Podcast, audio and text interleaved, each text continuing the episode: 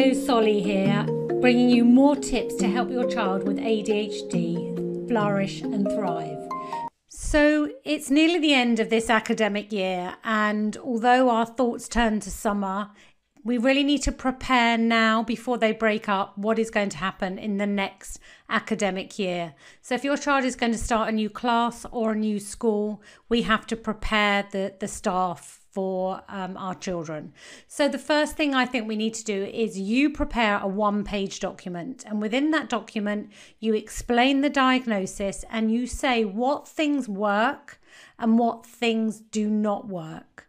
I think you also need to give the staff a document explaining exactly what ADHD is impulsive, inattentive, hyperactivity, as well as executive function difficulties and sensory difficulties, and any comorbid conditions your child has as well.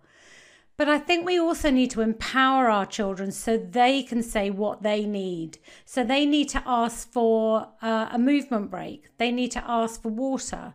They need to say, I don't understand, I need some help. They might need to ask for um, particular sensory equipment or other equipment that will help them um, or work to be uh, presented in a different way. So we need to empower them to say uh, exactly what they need. If possible, get your child to visit their new class or their new school and take some photographs of the new the new classroom new areas and perhaps make this into a social story that you can share with them over the summer holidays. I think now's the time to establish a good relationship with the SENCO or the head of year you can gently remind them that according to the Equalities Act, there needs to be some reasonable adjustments in place.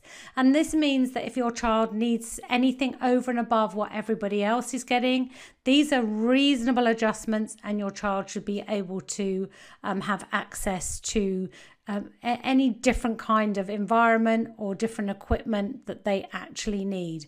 And also, we could remind um, SENCOs and head of year that according to the SEN Code of Practice from 2014, schools must use their best endeavours to meet all the needs of all the children and they must have a full time education. So, the final thing I think we need to do to prepare our children is for you to request some staff training. So, if they have, have not been trained within the last five years on ADHD, they really need some up to date reminders about what things can be put in place how the school could be flexible with the behaviour policy, um, what are reasonable adjustments, what differentiation can be used to enable our children to thrive and flourish at school. I hope you found those quick tips useful. But if you'd like some more in depth training, some coaching, some mentoring, and some really brilliant support, then join our Together Stronger Club, a great online community where we help one another, support one another to help our children flourish and thrive.